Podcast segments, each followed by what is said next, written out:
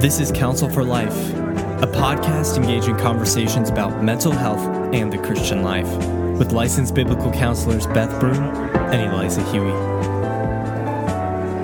Welcome back to Counsel for Life. I'm Eliza. And I'm Beth.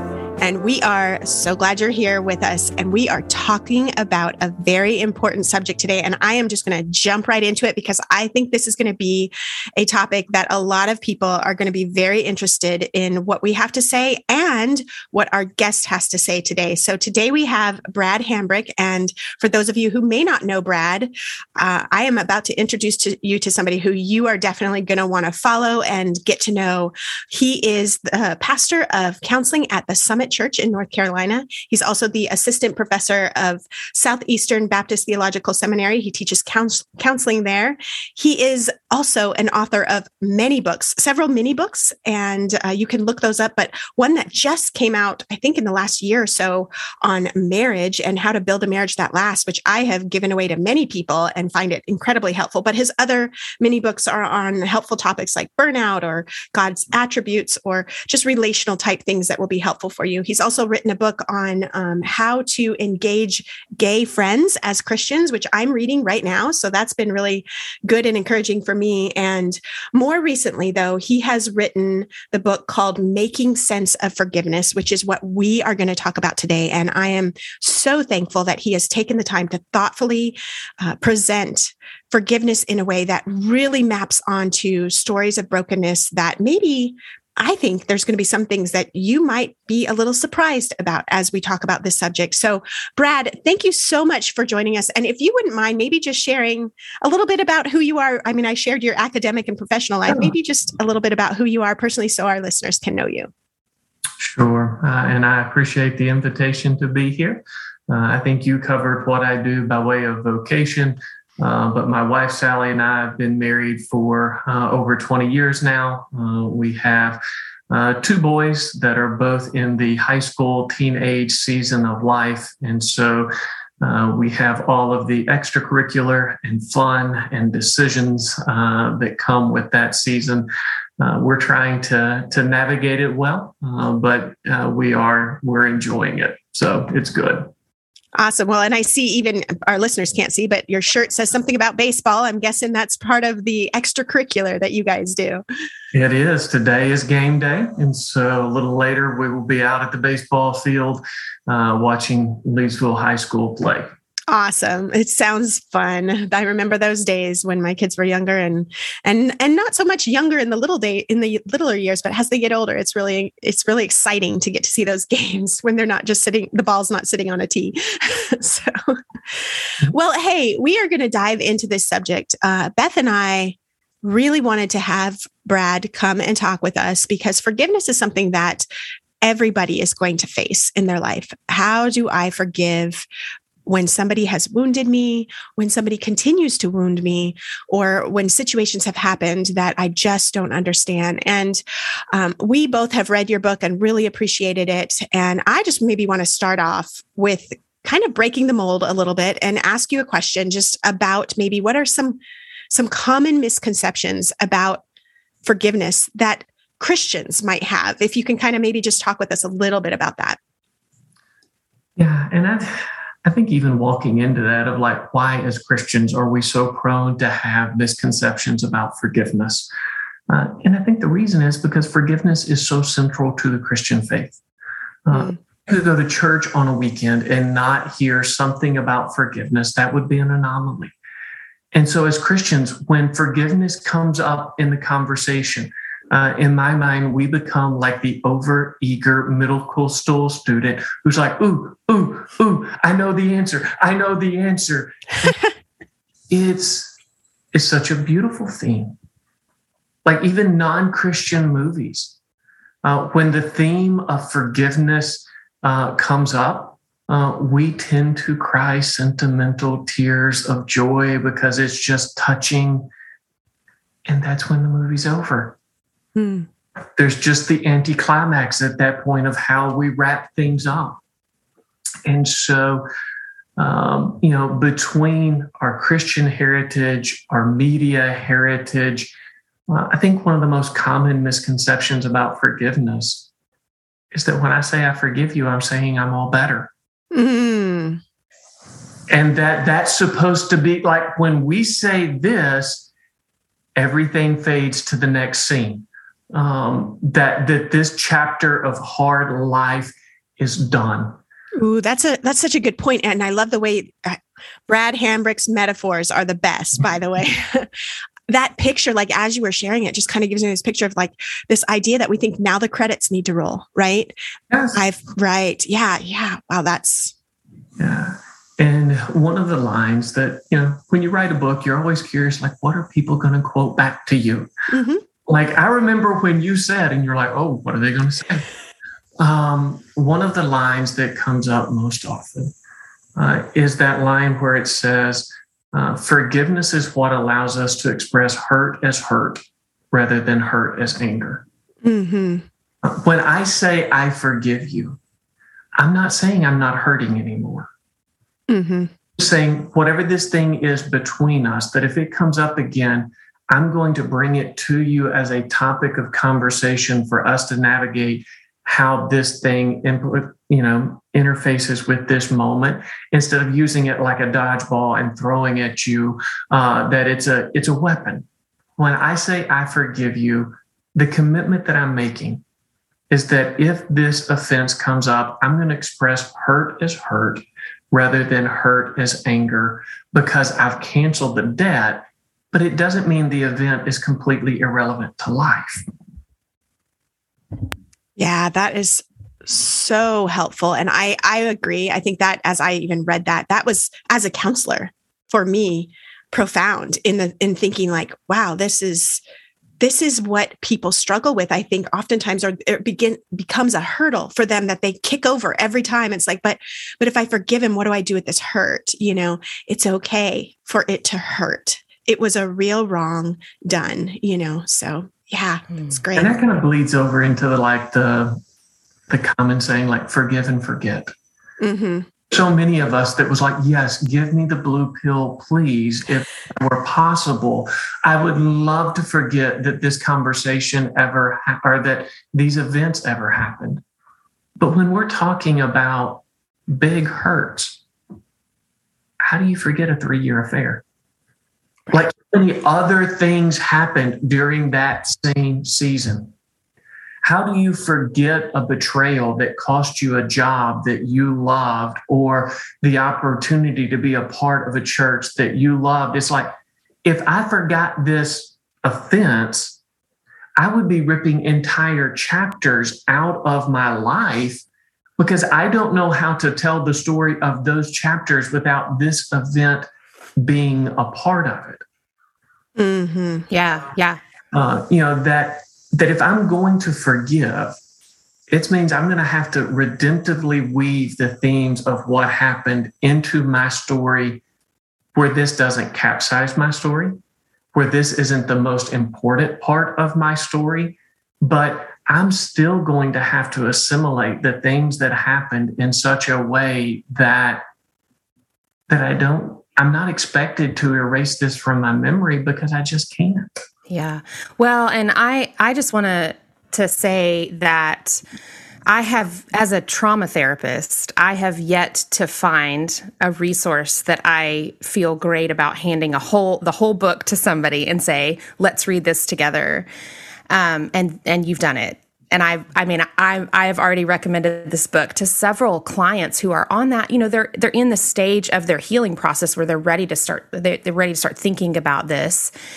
Uh, and they just it's scary. It's so scary to even consider and even using the word forgive sometimes in a trauma counseling setting is like a trigger for somebody and so to just i mean i just want to say to our listeners that you know if you you're thinking about really big hurts like brad's talking about and your hurts may include things like abuse brad does a beautiful job of addressing that in this book in a way that i think is very charitable and compassionate. And he's giving a framework for you guys that is helpful in the in the whole sp- scope of things not just this person said something offensive to you and now you need to forgive but these huge things that are life altering i love what you said about we're not asking people to rip whole chapters out of their books uh, the book of their life and uh, that is so true. And so i'm i'm just plugging it now but highly recommend this um, to to clients and church members, and I'm already doing giveaways at our church that I'm on staff at of this book, um, and it's really exciting. Um, I do want to just ask you, Brad. I'm actually going to uh, give a little quote from chapter three of your book, and just ask you to expound on it a little bit. Um, so another buzzword sometimes in our sphere is the word boundaries and uh, we kind of have confusion about what does that mean? What is a biblical view of of this topic? And i just want to read this and then ask you to to expound on it. This is from chapter 3 it says uh, we need to consider the fact that not everyone goes to heaven and jesus did not entrust himself to everyone. Jesus was exceedingly gracious but no doormat. Jesus extends the opportunity for relationship but he does not allow people with the intent to do harm to set the terms for the relationship. With Jesus, there is nothing unforgivable, but there is not forgiveness on any terms. So you're you're you're holding up Jesus as an example here of what healthy maybe healthy boundaries in relationships but can you expound on that a little bit? And this is straight out of chapter three guys so please get the book and, and and read but i want you to just share brad just a little bit more about when you talk about boundaries how how does that fit with this idea of forgiveness? And how do you answer when people bring up this idea of boundaries? Uh, and that phrase he does not entrust himself to everyone and that's uh, where it just says like jesus knew the hearts of the people there and he didn't entrust himself to them uh, and often we don't see that we don't pay attention when that part of jesus's life is in front of us as we're uh, reading through the bible uh, I think to walk into this one, we have to realize that boundaries is a popular term, meaning it doesn't have a definition. It has as many definitions as there are people who use the term. Uh, and so, even if we're having the conversation, the three of us and the listeners that you have, uh, all of us getting on the same page about what we actually mean about the word uh, is the first hurdle to thinking about it well. Uh, and oftentimes, I think when we think boundary, uh, and it may be because of the image that's on the cover of a popular book by the name, uh, there's like a stone wall. Um, and we think of boundary like a fence, like a wall, something that separates people. Um, it is there for protection because we have dangerous people on one side and safe people on the other. And you know that can activate lots of things for us when we're on the theme of forgiveness like am i declaring you forever dangerous uh, no possibility of redemption if i set up a boundary uh, and so if i can offer a, an alternative metaphor that i think affords us the same protection without activating the same parts of our conscience uh, as opposed to thinking of a wall uh, think of like the the line between states on a map, um, and it, it is denoting a difference. Uh, but I think the difference is between wisdom and folly. And, and when I set up a boundary, uh, all I'm doing is tangibly enacting the book of Proverbs in my life. I'm saying, I will relate to you in the sphere of wisdom I'm not going to join you in the sphere of folly and destruction. And so I'm going to draw a line between wisdom and folly. I am more than happy for you to join me on the side of wisdom and wholeness and honor. I am not going to join you on the side of folly and destruction and dishonor. So I'm going to draw the line between wisdom and folly. You can choose where you stand vis a vis that line. I'm going to choose where I stand. Your choice is going to determine whether we have a relationship. Wow. You know, I think back to when I was taking a lifeguarding class in college. I never did anything with it, but I took it because it was an elective, and you know, why not? But they would tell us, like, if there's a drowning person in the water and you don't have something to throw to them, uh, that you don't swim out to them and try to rescue them Because what they'll do is they will, in panic, seize and pin your arms and legs together as they wrap around you, and the two of you will drown together. Uh, and so when we're saying like it's not that you don't try to rescue, you wait till they go down, then you resuscitate, and you know that's the lifeguarding class that I'm not no longer equipped to give you. But uh, that this idea that when somebody is responding in a dangerous manner, for us to draw that line between wisdom and folly is actually loving them because it's limiting the damage they can do. And if they were in their right mind, they would be grateful. Um, and if they turn and attack uh, to that, it shows that they are more bent on destruction and dishonor uh, than they are to honoring the relationship. Uh, and so while they may not agree with us emotionally, their response is actually agreeing with the choice that we're making. So in some ways, you're even saying like this if we want to use that word boundary or this this line that we're drawing is actually going to help them as well. It's it's a protection and it's a wisdom for us but it's also going to help them because we're not going to create this environment where this wrong interaction or, or behavior is happening. Yeah that's really helpful. Uh, because if we do what desire from the destructive behavior we are reinforcing the very thing that makes the destructive behavior more likely in their life. And so when we stay on the wisdom side of the line, we are removing the reward that makes their destructive behavior appealing to them. And to the degree that they are willing to receive it, we are setting up an environment for them to grow. They may choose not to do it, but we can't own the choices that they make. I mean, sometimes I'm a little salty, uh, but this is one of those things where it's like, I can't try harder at your life than you do. Mm. And when you're asking me to do things that would make life better for you, and better is actually destructive, and you won't do the things that actually make life better for you, you're asking me to try harder at your life than you are and that's a broken system. Hmm. Yeah, and I I appreciate too even we we keep tying in in our podcast over and over again the need and the importance for us to know what wisdom is. and How do we find that? Well, obviously in God's word. If we aren't attuned to the word of God and to wise counselors around us, it will be difficult for us to even draw that line between wisdom and folly because we won't know where it is. So, that importance of community and being in the word and all of that, that's just what it's reminding me of, you know, for our listeners that if we don't know what wisdom is, we need to seek that out in godly ways so that we can then draw those, you know, those state lines between wisdom and folly. That's really, really helpful. Thank you so much for that, Brad. And for that listener who's like, ah, my conscience just really wrestles with this maybe a simple step would be take a month, read through the book of Proverbs. Everywhere you see the word fool, folly, foolish, write down the verb.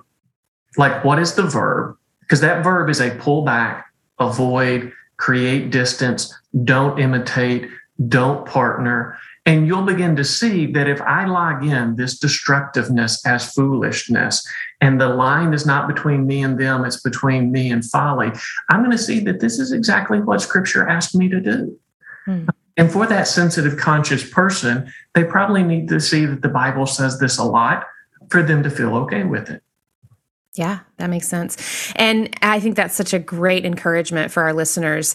And so tying it back in to i mean this does tie in with forgiveness but tying it back into the broader concept of forgiveness what is something that you would just say as an encouragement to our listeners who are maybe struggling with this arena of forgiveness? I mean obviously my encouragement is going to be read brad's book read it with someone else read it together with people and talk about it. But just generally as you've had i'm sure a lot of conversations with people as a result of writing this book what is something that is a common thing that you just want to encourage people towards when they're thinking about forgiveness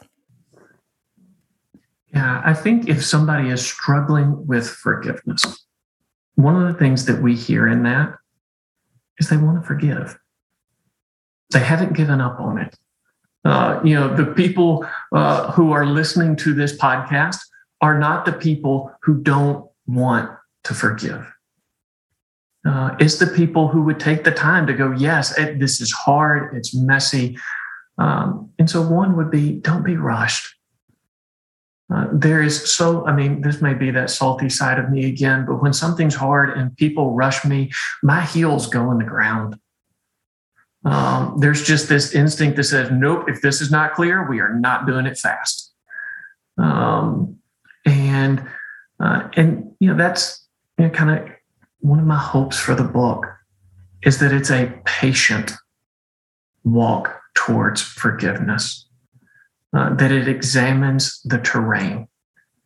Um, that this is the same kind of compassion and empathy that we would give towards a good friend, towards one of our children. That if they were if they were engaging something that was hard and confusing, hey, take it a step at a time. Get to know it. Don't make it all or nothing.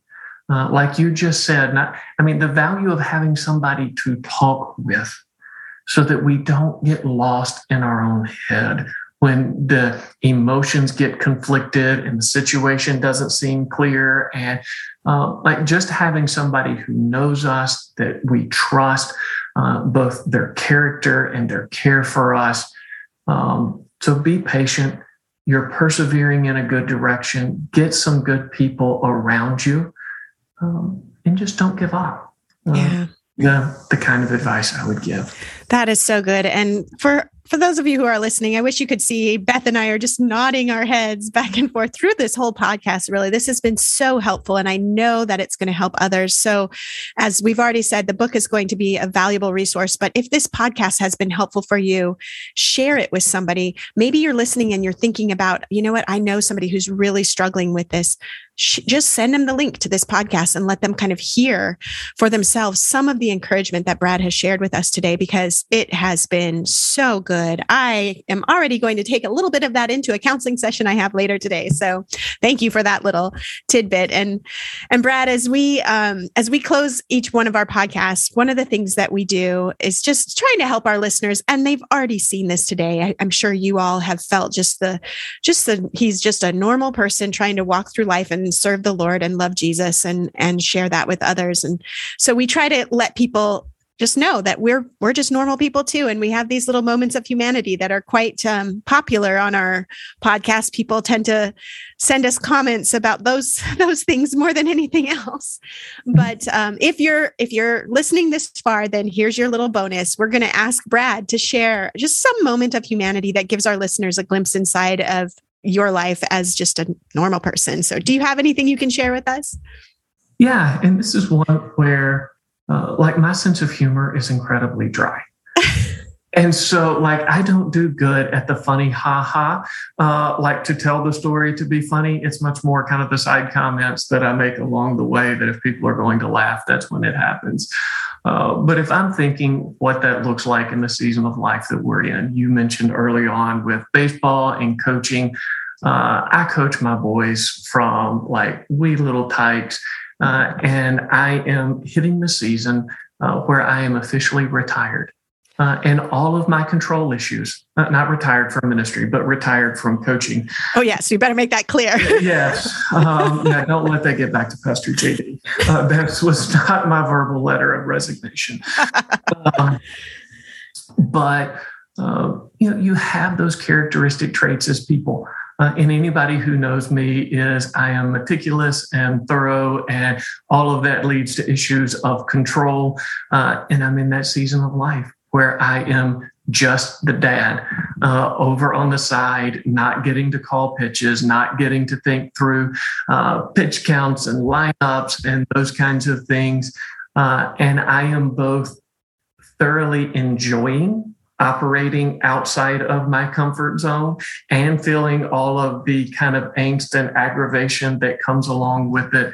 Uh, and so when we talk about change, it is usually those exaggerated strengths that we have that become weaknesses. Um, and so uh, sometimes we can fall into the trap of thinking counselors and people who write books, they must have it together. They don't have to go through that for me right now. Wow. That's awesome. Do you ever and and you're welcome to not answer this question, but have you ever been like almost thrown out of a game as a dad? Like when your opinions are strong, are you loud? Are you vocal? no, my wife has. Uh, oh, nice! now you've tattled on her in uh, on our podcast. Uh, that will I will have to now go ask for forgiveness. But between the two of us, uh, she's the sporty spice. She's feisty. She gets after it, and she cares deeply about what goes on. And sometimes she wears mom goggles about uh, exactly how well the performance is for our child uh, on the field. But mm. those moments where things get intense, those are really, they're both some of the most fun moments. And as the counselor coach, in terms of shaping young men through the game of baseball, those are some like when we recognize the most critical, hot, tense moments are the moments that are most ripe for character formation and mm-hmm. uh, then it gives us a different set of eyes to walk into those moments with and think about them differently. Yeah. Well, that is great. And I'm so glad that you shared that with us. There was a lesson in it, but there was also, we got to also have your wife's moment of humanity in there as a bonus. so I, hope, I hope everyone has enjoyed just getting to know Brad and have benefited from what he shared today. So thank you so much for being with us. And for all of you who are faithfully listening, we thank you again for joining us for this episode of Counsel for Life. And we'll see you next time. Thanks for listening to Counsel for Life with Beth Broom and Eliza Huie. If you've been enjoying the podcast, please be sure to rate, share, and subscribe. And for more information, visit counselforlifepodcast.com.